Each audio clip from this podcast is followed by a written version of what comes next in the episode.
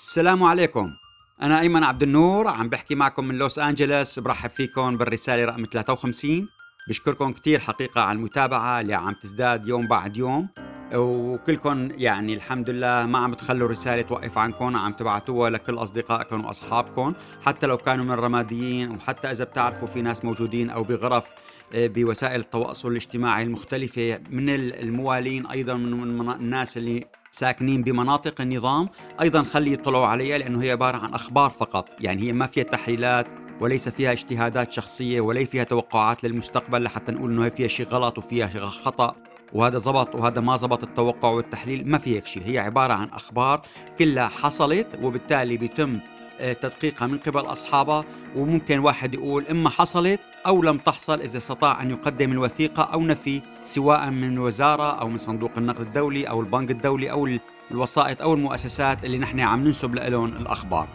لذلك شكرا جزيلا لكم أيضا يعني كل حتى المؤسسات الإعلامية اللي بيريد يبث الرسالة عنده سواء كان راديو سواء كان عنده منصة إعلامية سواء كان عنده تلفزيون فايضا اللي على حسب عدد المشتركين عنده في المنصات ممكن يكون عدد الدخول عشرات الآلاف وممكن يوصل لمئات الآلاف وهذا الشيء أيضا بينعكس ايجابا على مؤسسته الإعلامية للي عم بيحطها. هلأ خلينا نعترف إنه الخبر اللي الأكثر غليانا الآن واللي الناس كلها عم بتتابعه وعم بتشوف عم تنتظر شو اللي راح يصير فيه اللي هو ما يجري الآن حقيقة مع أهلنا وناسنا في درعا وخاصة في المنطقة المحاصرة. فبالتالي آه، يعني ما راح أدخل أنا بالقضايا الميدانية اللي هي الحارة والأسماء الأشخاص وعدد الشهداء أو الحصار أو هذه القضايا اللي عم يقدر يغطيها بشكل مستمر. السيد أبو علي المحاميد والعقيد أبو منذر الذهني والشيخ فيصل أبازيد من خلال رسائلهم الصوتيه أو البيانات اللي عم تصدر باسم اللجنة المركزية. أنا طبعا هذا كله عم يتبين حقيقة غدر النظام وكيف نقض يعني الاتفاقات سواء بعدد الحواجز أو انتشار الفرقة الرابعة والتاسعة بمحيط درع البلد. الرد كان عم بيكون منهم إنه هن كلهم كتلة واحدة وبالتالي يعني ما راح يسمحوا بدخول النظام للمنطقة المحاصرة حاليا ودرع البلد وبالتالي كل الجنوب راح يعتبر جبهة واحدة وإنه إذا بدهم يرحلوا هال 15 شخص اللي عم بيطالبوا فيهم لازم يرحلوا كل الناس المحاصرين مع بعض. بالباصات. يعني فالكل متماسك الكل الجاليات السورية آه، متضامنة دوليا معها عم تضغط في كل الأماكن اللي تستطيع أن, أن, أن تثير ممثليها في البرلمانات الأوروبية والأمريكية وفي وسائل الإعلام المختلفة. حقيقة خلينا نحكي بس شو القصة يعني شو اللي صاير؟ ليش الآن؟ لماذا انتظر النظام حتى الآن؟ وشو آه، شو هدفه؟ شو القصة التكتيك اللي عم بيشتغل عليه؟ نفس اللعبة اللي عملها مع الصينيين. حقيقة إذا بتتذكروا بال 2012 وجه لهم رسالة قاسية يوميتها للإدارة الصينية اللي كانت متبناية موضوع المبادرة الأولى اللي عملتها بآذار 2012 بعد ذلك أيضا في حزيران 2012 المبادرة الثانية اللي كانت تتضمن فكرة أنه في انتقال سياسي وأنه ممكن يكون في حوار مع المعارضة واختيار شخصيات بارزة منها في أي عملية تغيير سياسي للنظام وبناء على ذلك استقبلت حقيقة في آه، تشرين الأول أكتوبر 2012 آه، الصين بكين آه، استقبلت الدكتور عبد العزيز الخير اللي كان هو رئيس مكتب العلاقات الخارجية بهيئة التنسيق يوما وجرى حوار عن إنه كيف ممكن يكون الشكل التغيير في سوريا والسياسي وشو هيئة التنسيق شو الدور اللي ممكن تلعبه بهذا الأمر؟ وبالتالي آه، النظام وجه له مباشرة خطفه وهو جاي من المطار لسه ما طلع من المطار على الطريق خطفه وأخفاه. وبدون أن يعلن عن ذلك وبالتالي أكلت الصين المقلب ولم آه، تطالب بإطلاق سراحه وسكتت. وكان هذا درس على كل من يرغب أن يتعامل مع الصين. ودرس للصينيين وبالتالي لا بقى حدا يثق بالصينيين أو يتعامل معهم أو يحترمهم وأيضا قيادة الصين آه، سكتت وانضبط لحتى تخلت عن وهم تغيير النظام بال 2021 وإجا وزير الخارجية الصيني على سوريا. يعني بعد تسع سنوات من الدرس اللي آه، درسها النظام السوري للقيادة الصينية حقيقه آه، إجوا بال 2021 وأعلنوا عن وهم تغيير النظام إنه هن تخلوا عنه. وبالتالي نفس الأمر يريد الآن أن يكرره مع روسيا. هنا آه، يكمن الأمر هذا يعني هذا التوافق هذه اللعبة التي يريد أن يلعبها مع روسيا في درعا. كيف؟ هذا اللي كيف لعب الآن اللي شرحته مع الصين؟ الآن عم بيحاول يلعب نفس اللعبة مع الروس. اللي يعمل الآن النظام بعد ما أخذ ضوء أخضر من الصين بكثير من القضايا وصار في عنده ناس قادرة تغطيه في فيتويات في مجلس الأمن الدولي ولا بعد دولي تعطيه مظلة وبالتالي الآن بده يحول الدور الروسي إلى دور مرتزقة فقط في سوريا. بمعنى كما حول الدور الصيني هو عبارة عن دور شو ما بدكم نحن بنعمل لكن ممنوع تتدخلوا في قضايا السياسة الداخلية. حتى مستعدين نعتقل الشخص اللي هلأ كان قبل ساعات كان عنكم في الصين في العاصمة الصينية وعم بيحكي مع وزير الخارجية الصيني الصيني يومها. نفس الشيء الآن بالنسبة للروس. الدرس لكم أنه أنتم عبارة عن مرتزقة. تدعمونا عسكريا بتبيعونا أسلحة آه، بنشتري منكم مواد آه، غذائية بندفع حقها أو تعملوا لنا قرض لكن نحن هذا يعتبر يعني بين دولتين نحن ندفع حقه لاحقا. تستخدموا فيتويات لصالحنا بمجلس الأمن الدولي مقابل عائد اقتصادي. شو ما بدكم نعملكم أي شيء في أي مكان في سوريا لكن ممنوع تتدخلوا بالقضايا السياسية الداخلية. لحتى نشوه سمعتكم وندمر سمعتكم داخل سوريا رح نبلش بالمكان اللي أنتم كنتوا ضامن فيه وعنكم أصدقاء فيه وعنكم ناس كثير بيعرفوكم وبيتواصلوا معكم من درعا. رح ندمر سمعتكم حتى تكون مثال لكل السوريين الآخرين في كل مناطق سوريا وخارج سوريا أنه يتربوا ما يعتمدوا عليكم يا روسيا هذا الرسالة اللي يريدها النظام. وبالتالي النظام يدرك أن هناك يمكن أن روسيا, أن روسيا تعقد صفقات واتفاقات دولية مع الولايات المتحدة وبالتالي يمكن أن تفرض حلول مؤلمة على النظام السوري اللي بيدرك تمام أنه أي تغيير بصورة النظام أنه هو النظام المجرم والقاتل واللي بينتقل واللي بيختطف أي شخص بيتصدى له أو حتى بيكتب مقال ضده بالتالي ممكن ينهار إذا طارت تلك الصورة. لذلك ما ممكن يقدم أي تنازل مهما كان صغير لأنه أي تنازل مهما كان صغير سوف يؤدي إلى انهيار كل منظومة الحكم بالخوف والرعب التي هي أدت إلى تسميته مملكة الصمت لأنه الكل خايف ومرعوب من النظام في سوريا. ضمن هذا الواقع الرئيس النظام أيضا ما بيثق ببوتين كما قال لشخصيات قريبة منه جدا. بوتين لم يزور سوريا رغم أنه كان زار كل الدول المحيطة فيها قبل 2011 يعني ما زاروا لبشار الأسد أيام وقت اللي كانت النظام السوري بقوته من 2000 لل 2011 زار بعد الثورة السورية بعد 2011 لكن كان يزور ويسير يسير فقط في المناطق ذات السيادة الروسية داخل سوريا اللي هي قاعدة حميمين والمناطق ذات السيادة الروسية بدمشق. والمرة الوحيدة اللي سار على أرض سوريا كانت ضمن كنيسة الروم الأرثوذكس لحتى يزور البترك يوحنا اليازجي العاشر من أجل أن يطلب منه دعم بترك موسكو الأرثوذكسي. لأنه هن ضمن البتاركة الكبار في العالم الأرثوذكس واللي في في موقفه ضد ما تحاول الكنيسة الأوكرانية أن تنسحب من تحت مظلة آه، الكنيسة في روسيا ومن تحت مظلة حكم بطرك موسكو وبالتالي استقلت وابتعدت وعينت أيضا بطرك لأوكرانيا يتبع لأوكرانيا حصرا واستقلت عن كنيسة موسكو. لذلك كانت زيارة الرئيس بوتين إلى قداسة البطريرك يوحنا العاشر اليازجي. هذه هي اذا خلاصة الموضوع وبالتالي في حال دخوله لدرعا شو بيقدر يكتشف النظام؟ اولا بيختبر طريقة اللي بدهم يتعاملوا فيها الروس وبيكتشف كيف رد الفعل الروسي وبالتالي بيطور آليات ليتعامل معهم في المستقبل لأنه عرفان إنه بده يواجههم بطريقة أكبر وأشد في المستقبل ولديه دعم صيني ولديه دعم على الأرض إيراني. فاذا ما نو كثير بقى خايف وآكل هم الروس فشو اللي بده يعمله؟ رح يجهد لهم أي عمل سياسي مستقبلي ممكن تتوصل إليه اتفاقيات روسية أمريكية أو تحت رعاية الأمم المتحدة في المستقبل. وأنهاء سمعة روسيا كضامن بأي اتفاق من خلال نقضها وعدم إمكانياتها تسليم ما اتفقت عليه مع وجهاء والضامنين في درعا وبالتالي لن تثق فيها أي منطقة أخرى داخل سوريا. وكيف بدهم يثقوا فيها اللاجئين الذين يعملوا الآن الروس من أجل إعادتهم إلى سوريا وكيف بدهم يوثقوا فيهم أهالي المعتقلين وهن بدهم يبلشوا يطالبوا قال بدهم يعلنوا مع بعض اللجان السورية إنه هن بدهم يعملوا سوية تحت مظلة الأمم المتحدة في الكشف عن المعتقلين. اذا الهدف الأساسي في كل الأحوال مهما جرى في درعا النظام هو الرابح سواء توقف عن الهجوم سواء استمر في الهجوم من خلال إجهاض سمعه واسم روسيا وكشف طريقة التعاملات تابعة إذا هذا هو المخطط كي تلحق روسيا بما حصل مع الصين. لذلك كان رد فعل حقيقة الروس من خلال المحلل السياسي آه، رامي الشاعر.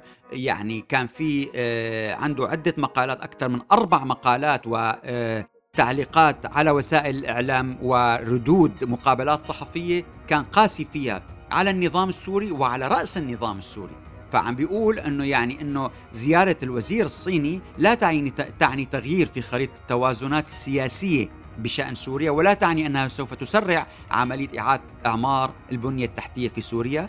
وقال إنه حقيقة من المثير للشفقة إنه يقوم النظام السوري بنزع بعض اللافتات المعبرة عن الصداقة والتعاون بين الشعبين الروسي والسوري من الشوارع داخل سوريا ويحط بدالها نفس الصداقة والتعاون بين الشعبين السوري والصيني.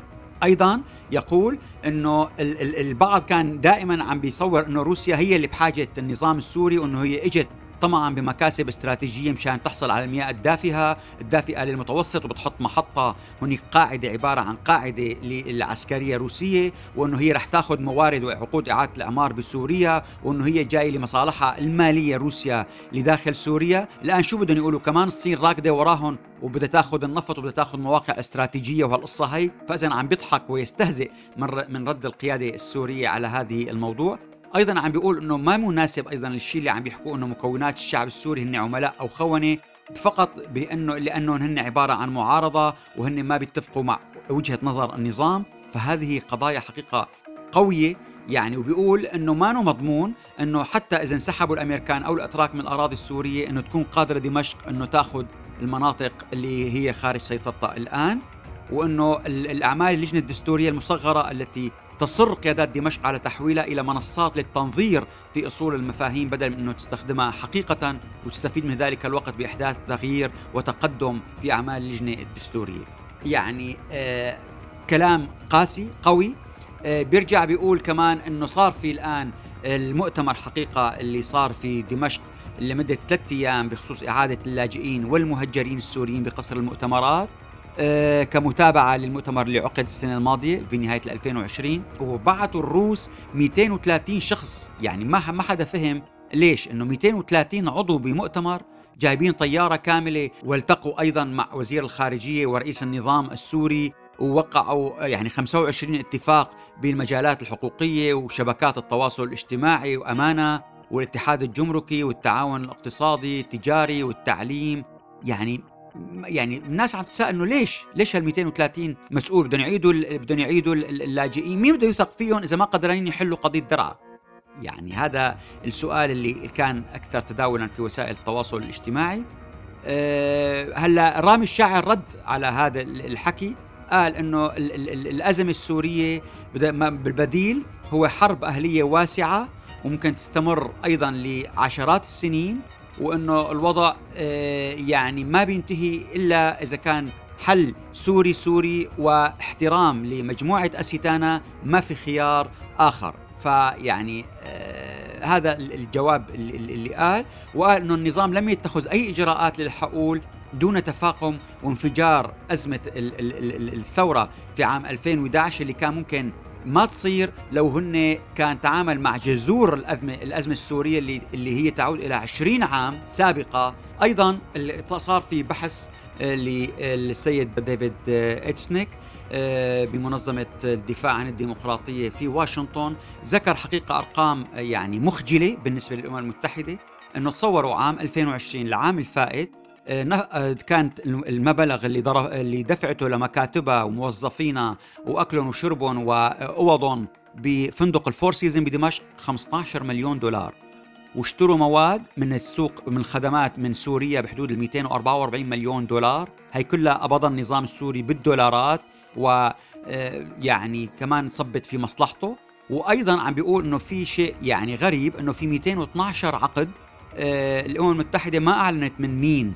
هن اللي وقعوا تلك العقود من الجانب السوري لأنه خايفة تصير فضايح فيها وعملوا عقود معهم بحدود 44 مليون دولار. فاذا الأمم المتحدة قالت إنه ما بدها تحط اسمائهم لأسباب أمنية أو لأسباب تتعلق بالخصوصية. والناس عم تقول لا هذا هو السبب لأنه هدول عليهم عقوبات وناس مهربين وناس مجرمين ومع ذلك تعاقدت معهم منظمات الأمم المتحدة وعم بيطالب. الصديق ديفيد أنه حقيقة لازم يطوروا طريقة إرسال الأموال لكبار المانحين داخل سوريا وخصوصا أنه أكبر مانح آه، اللي هو ربع. كل هذه المبالغ عم بيدفعها دافع الضرائب الأمريكي وبالتالي طبعا من خلال الحكومة الأمريكية. فاذا لازم يكون في شفافية ونزاهة أكثر. الدكتور لؤي صافي آه، عمل آه، يعني حوار مع مركز حارمون للدراسات. قال في إنه بيطالب بضرورة تشكيل تيار سياسي وطني. عابر للمكونات السورية المختلفة بيقوم على التشبيك بين مشاريع ومبادرات ومنظمات حقوقية ومدنية وسياسية. بيشتغلوا كلهم بخطة مشتركة. هذا الطرح هو فكرة جديدة عم بيقول على الفضاء السياسي السوري. القصد منها تشكيل بديل سياسي ضروري للدفع بمطالب التحول الديمقراطي في البلاد وأنه بدون ذلك فما رح نقدر نوصل لشيء والمجتمع الدولي لا ينظر يعني بعين حقيقة الرضا وبعين يعني إنه هو يعتمد وبقوة على من يتصدى الآن للمشهد السياسي للمعارضة السورية. أيضا كانت تحركات الملك الأردني أيضا أثارت كثير من النقاشات زيارته لواشنطن ولقائه مع قيادات الكونغرس والرئيس بايدن. صار في آه، آه، خطأ بترجمة كلمة longevity آه، اللي هي الناس فكرتها أنه عم بيقصد ال legitimacy يعني هو فكروا إنه الملك عبد الله عم بيقول إنه بشار الأسد هو رئيس شرعي في سوريا بينما هو كان عم بيقول إنه هو هو باقي وحكومته ونظامه مديد العمر وبالتالي يعني لازم يتعاملوا معه ويكون عندهم واقعية في هذا الأمر. مباشرة بعد ذلك تم الاتصال من من وزير الداخلية السوري محمد الرحمون مع وزير الداخلية الأردني وتم التنسيق من أجل عبور الشاحنات للترانزيت وحافلات الركاب بين البلدين وفي أنباء عم بتقول أنه رح يفتحوا معبر نصيب بشكل كامل.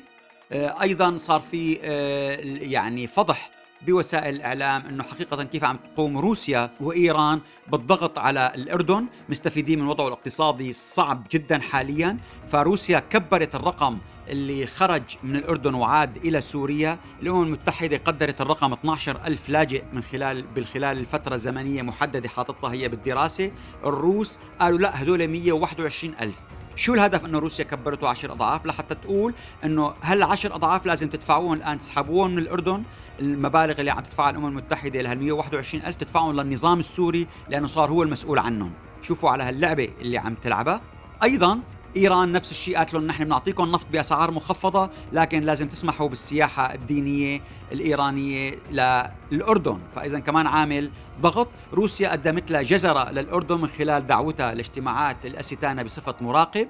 آه، وأيضا صار في الآن تباحثات بين حكومية أردنية سورية وإرسال عدد من رجال الأعمال الأردنيين إلى دمشق للقاء مع نظرائهم السوريين. فاذا في شيء الآن بين الأردن وسوريا من كثر بسبب الضغط على الأردن وحقيقة وضعه الاقتصادي الصعب وقلة خياراته الإقليمية خصوصا بعد ما جرى في الأردن من خلال يعني ما سموه هناك قضية الفتنة وبالتالي يعني وضعه صعب. فهذا يعني هم عم بيبرروا أنه هذه الخيارات التي قاموا بها للتقارب مع النظام السوري. خلينا نحكي ببعض الأخبار السريعة.